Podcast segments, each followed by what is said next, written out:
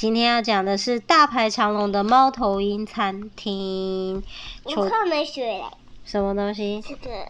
好，我们来看哦，是什么样的故事？一翻开就有菜单呢。菜单有各种口味、新鲜出炉的面包，又香又蓬松，还有甜点，甜点是光滑巧克力酱的。浆果巧克力慕斯跟，好，那是烧煮店吧？没有，这是猫头鹰餐厅。还有五彩缤纷的水果圣代，跟 Q 弹鲜香的意大利面。哦，还有什么浓郁的金黄南瓜浓汤？看一下哦。他说，小猫头鹰波波的梦想是成为一名厨师。波波的家是在开餐厅的，在咕噜山的山顶上，那间从树顶凸出来的餐厅是小鸟们最爱去的地方。厨师是波波的爸爸和妈妈。今天为了帮即将出外旅行的候鸟们举办欢送会，厨房里好忙碌哦。啊，让我做做看嘛！我一直在旁边看，我已经把做法都记起来了。波波很想要帮忙，爸爸笑着说：“你还拿不动这么大的平底锅呢。”等你学会飞了，可以去森林里找果子，去牧场拿鸡蛋和起司回来才能帮忙哦。妈妈说：“我已经长大了啦，可以帮忙跑腿。”波波张开翅膀，试着拍了几下。这时候一阵风吹过来，波波飘了起来。咦，我会飞了！可是风一下子就停住了，波波一直一直的往下掉，咚咚咚咚，哦，从树上咚咚咚咚咚的掉下来了。最后，波波掉到了草地上。波波抬起头，却已经看不到树顶上的餐厅。他赶紧往树上冲，咻的溜了下来。试过好多次，还是爬不上去。啊，伤脑筋呢！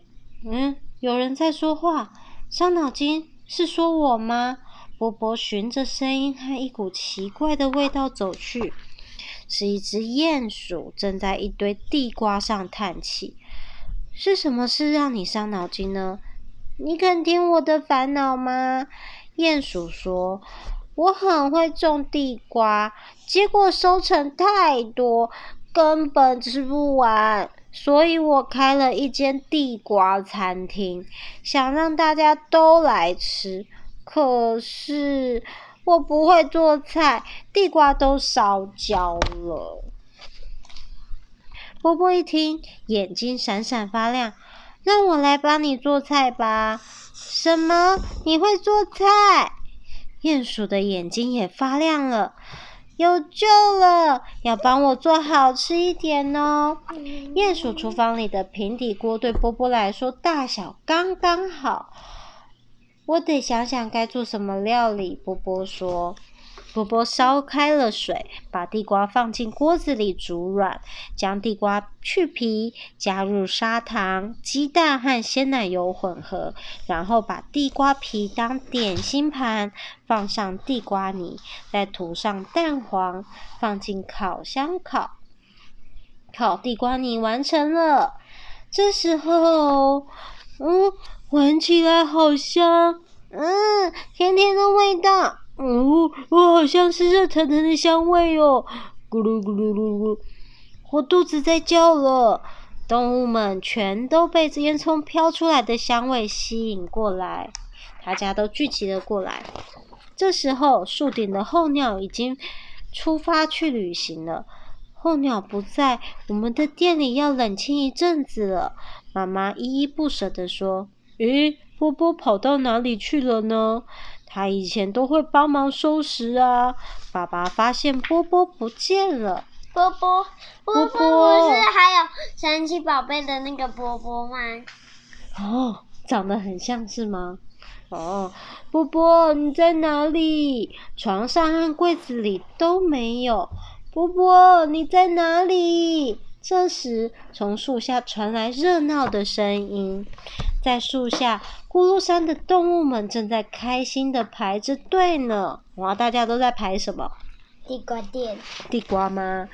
咬啊咬，嚼啊嚼。